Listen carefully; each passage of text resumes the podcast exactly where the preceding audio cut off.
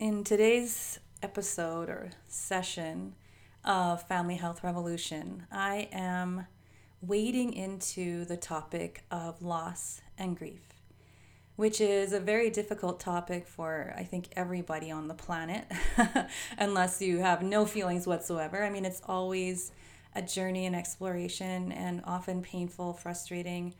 Um, I don't know, causing feelings of desperation, even sometimes in people um, or despondency um, or even anger. So I wanted to have a really open discussion about it. And I actually ha- wrote an entire section of my book, Family Health Revolution, um, where I explored this topic and I didn't even read it before I um, prepared what I wanted to say today, just because what was pouring out of me in this moment was just going to be what it is right now. So I hope that you enjoy the session.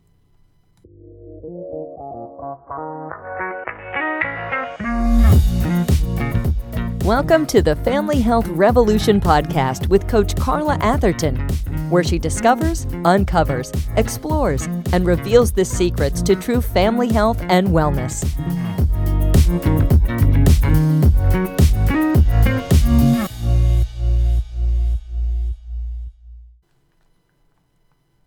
Grief and loss are parts of living that are really difficult to preface in an introduction. We know that everyone dies eventually, but it doesn't make loss one bit easier or grieving unnecessary. Not one bit. How we see death and how we process it in Western culture is fragmented. Some of us have belief systems, traditions, ceremony, but as a whole, we are not whole. We don't tend to discuss it openly. Our healing processes are often incomplete and leave us with little insight, only the residual echoes of pain. But can it be different? That's my question.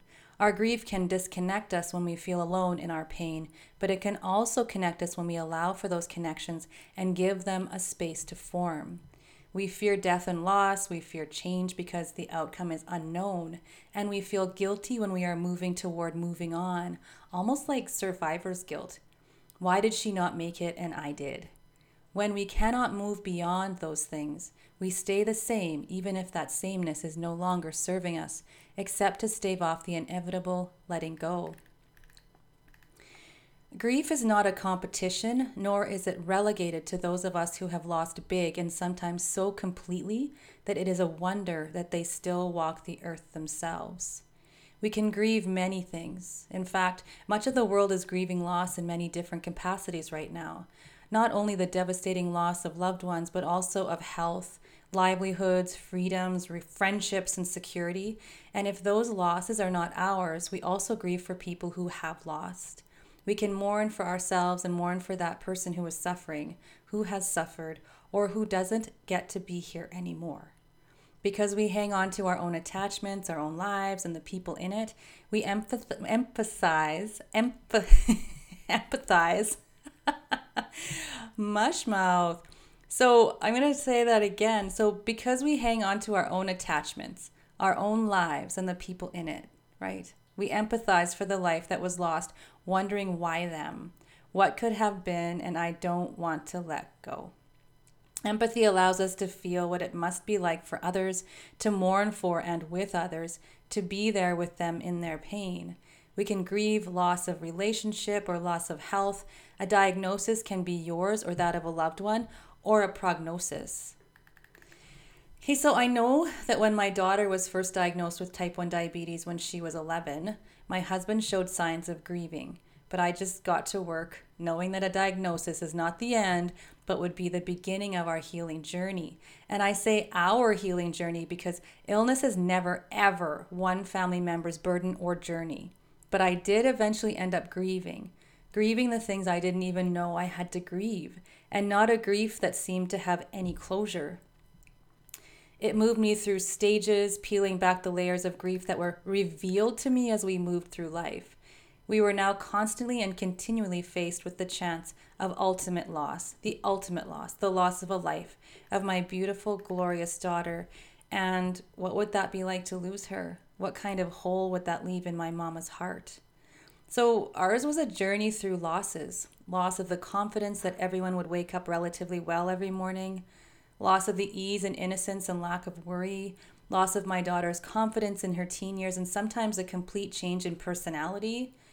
The pain and powerlessness was immense when what the shit of the world ta- taught us about health and healing was louder than her own mother and fiercest advocate, me, was telling her. So it was louder than what I was telling her. So I had to hold space and let her move through it herself when my involvement was construed as interference. I had to surrender when I wanted to fight. I had to make peace when I wanted to struggle. I had to let go when I wanted to hold on.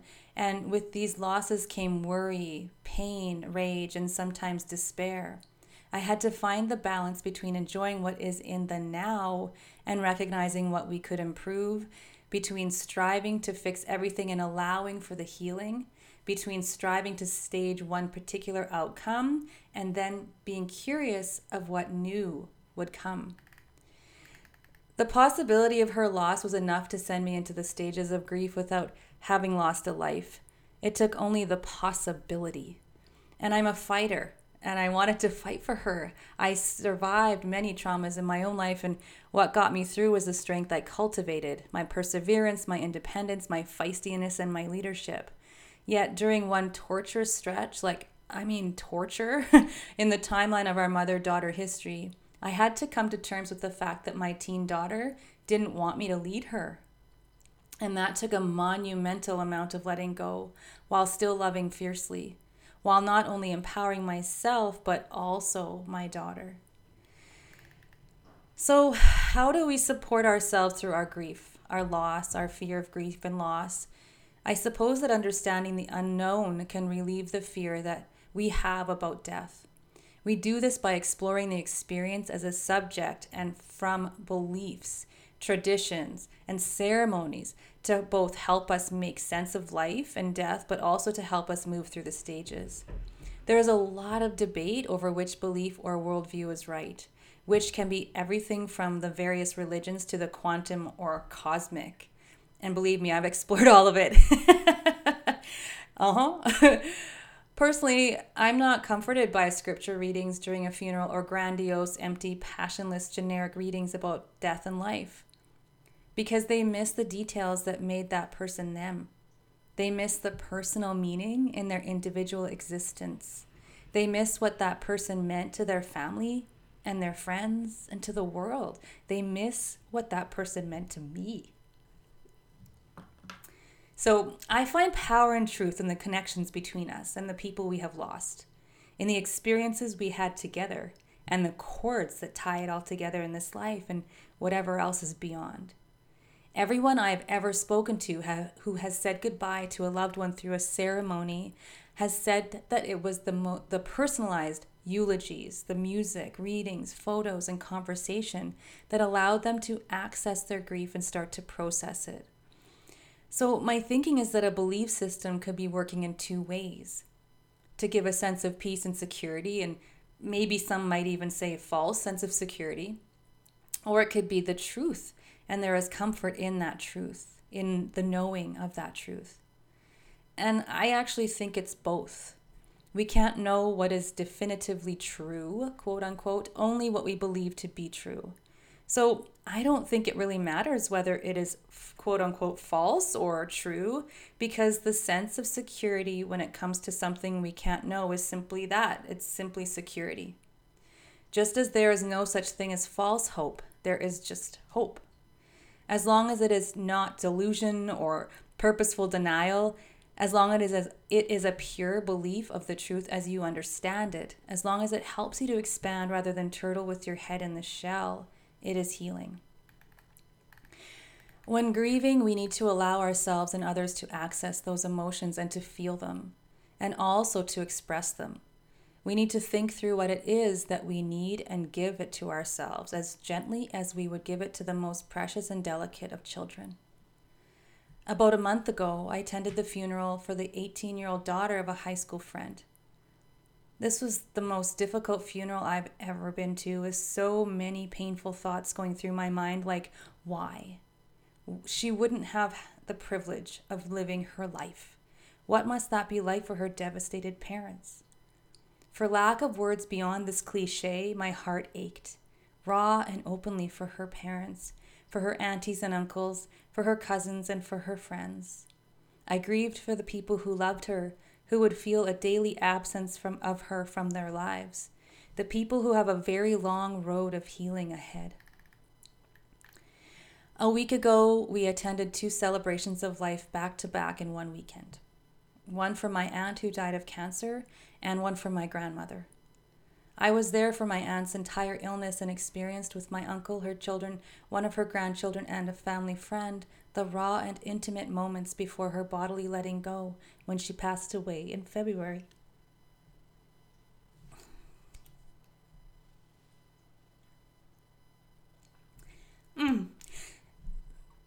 So, when I was getting ready for the two celebrations of life our family attended last weekend, I made sure I paid attention to everything leading to those events. I wanted to handle my grief with grace. Now, not everyone has to or even wants to handle their grief with grace. The pain is raw, and that's all there is. But when you do, it doesn't mean that you don't feel or are pretending that you aren't feeling broken or numb or angry or distraught. It is allowing those feelings to come and to express them in a healthy way and in the safe embrace of people who love you and are bearing witness so as not to create a more, tra- more trauma in the wake of your emotional tide. Because of some cultures' utter lack of truly cathartic rituals for healing, loss, and grief, so many people turn to alcohol. They lash out and sink into deep depressions. I can understand why. The pain can be too much, but only if we have not been given other tools for healing when we are told to hide it, when we are distressed, or feel there is some kind of stoic accomplishment when we don't cry or express our anger. So we not only have so we not only have to feel it, we have to have a way to express it. So I write and sing my way through everything of significance in my life, and those things can be small or monumental. My Auntie Kath always told me she wished she had my words. Losing my aunt was monumental, as was having her in my life, and for that, gratitude is an understatement. The two days of ceremonies were hard, but so needed. We needed to come together as a family to be there for each other, to witness and to support, to gain closure and release into new beginnings. As we grieved and connected, I wanted to move through it with grace and love. Now was not the time to neglect myself or my family. I had to be present for me and for them. So I made sure to get a good night's sleep. I took care of my body with food, water, a few vitamins, and a sun salutations yoga practice facing the rising sun. I took a drop of my flower remedies and sipped valerian tea on the three hour drive to my aunt's celebration to balance my emotions. I anointed my neck with rose oil as it helps one to move through grief and trauma. I needed to read the poem I wrote at the ceremony and didn't want to crap out. But I was ready to forgive myself if I did crap out. I made space for the strength as well as for the vulnerability, and both would be okay, whatever came. And I put on my dragonfly ring and the bracelet my auntie gave me because I wanted her with me and I believe in the power of talismans. I didn't fret over my outfit and wore white after Labor Day. I didn't remember to buy a card, but I knew my poem was my expression of love. I also move emotion through my body, which is called somatic experiencing. I recognize where it is. Is it a heaviness in my chest, a closed throat, a tension in my shoulders? And I intuit what it is I need to do. Is it running or dancing or a gentle yoga practice or a challenging one to help move it along? Emotion is a living thing that exists in the tissues of the body, just as real as nutrients and viruses and oxygen molecules.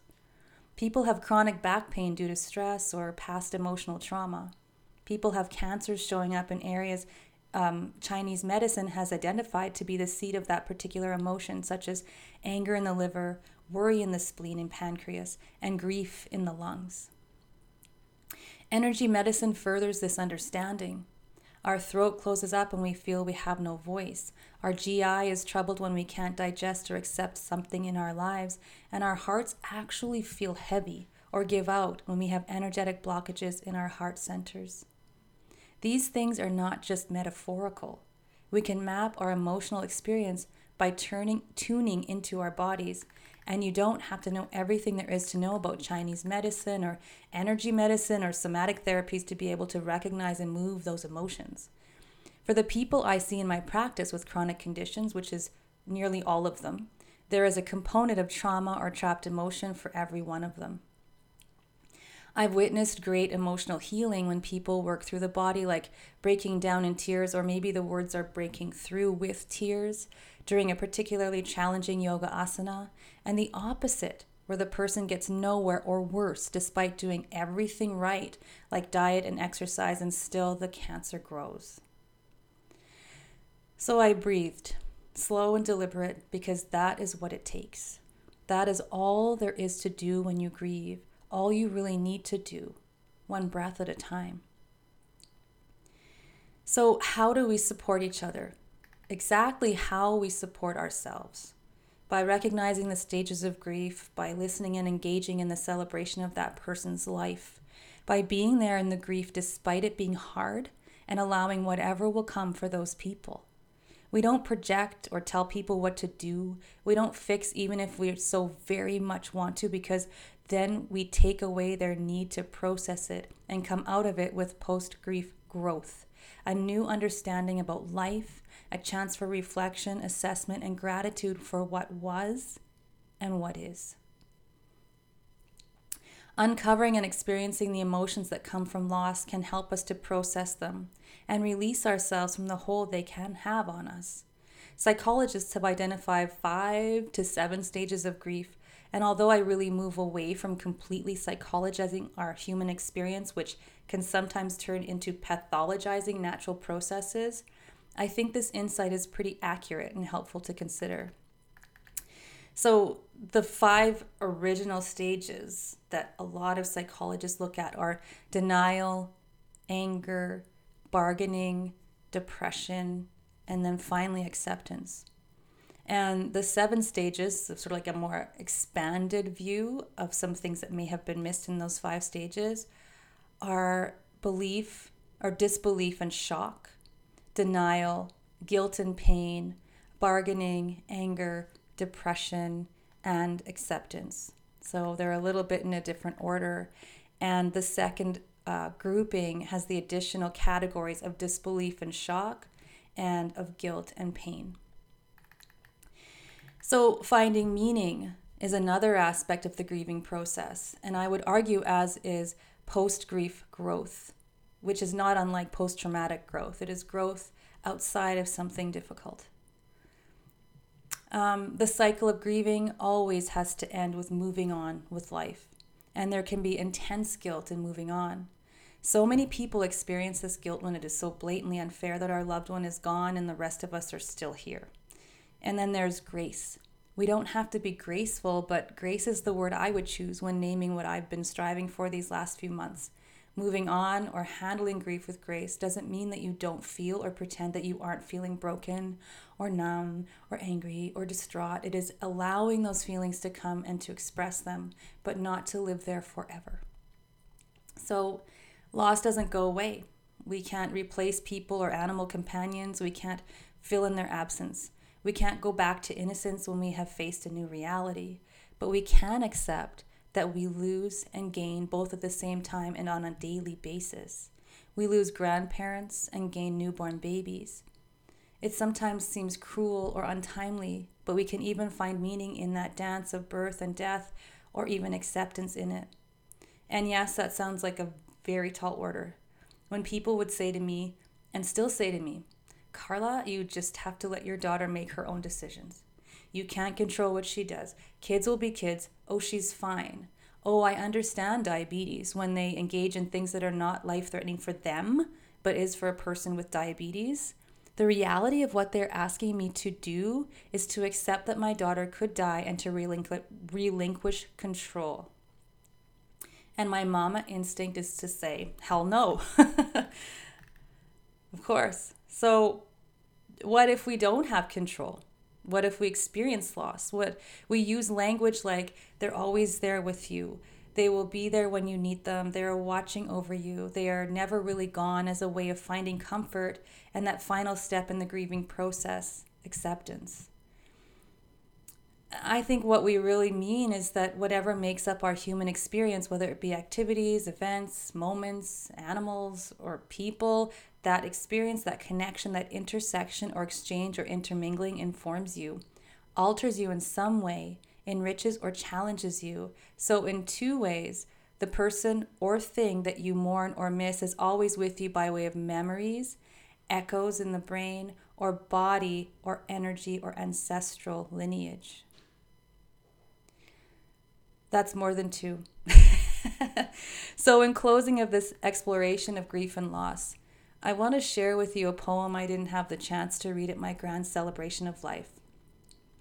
I wanted to share the reading by singing a verse from a song called Good Mother by Jann Arden because Jann herself sang this song to my grandmother in my uncle's kitchen years ago. I love that story. The significance of that moment, of the gift my uncle wanted to give to her, may have been lost on her, not knowing what it took to get a famous poet and songwriter into an acquaintance's private kitchen and why he did it. But it wasn't lost on him, and it wasn't lost on me. My gran loved to sing, and funnily enough, so do I. I've got money in my pocket I like the color of my hair. I've got a friend who loves me, got a house, I've got a car, I've got a good mother. And her voice is what keeps me here, feet on ground, heart in hand, facing forward, be yourself.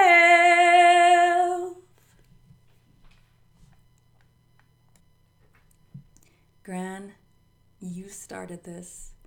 With your love, this legacy, this audacious family, our antics inciting a tisk and a sigh, but always acceptance, secretly loving the noise and the doting in each and every one of us without condition.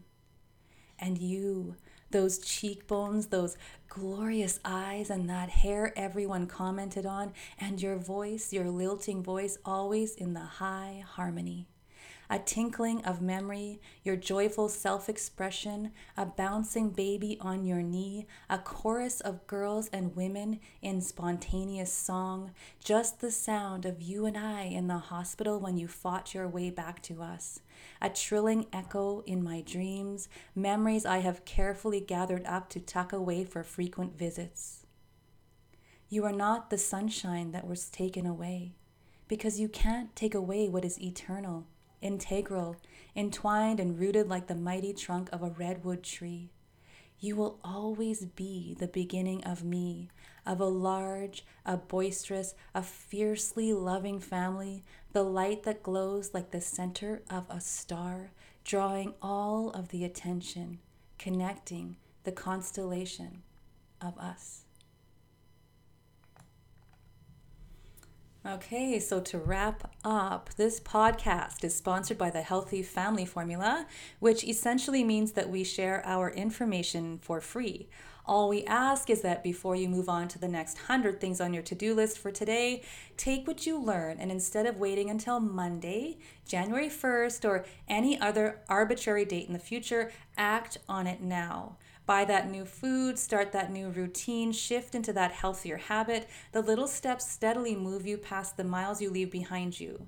For more information about anything related to family health, do pick up my book and check out our newsletter, blog, individual and group coaching programs, and practitioner training program at healthyfamilyformula.com. You can also like our Facebook page, facebook.com slash Healthy Family Formula. You can follow us on Instagram at HFF underscore revolution and follow us on Clubhouse at Empowered Family for live chats that we're doing at this time every Wednesday. So, thank you for listening, as it was a pleasure to spend this time with you today. May you and your family be well. Please note that Family Health Revolution podcast is not a source for diagnosis or medical treatment, but is the opinion of the host. This podcast is intended to empower people with information so they can make the best health decisions for themselves. It is up to each person to listen to their inner wisdom, consider the information they deem to be accurate and applicable to their individual situation, and consult with their trusted healthcare providers if they so choose when making any decisions regarding their own health or the health of their loved ones. Each person's health is their own responsibility.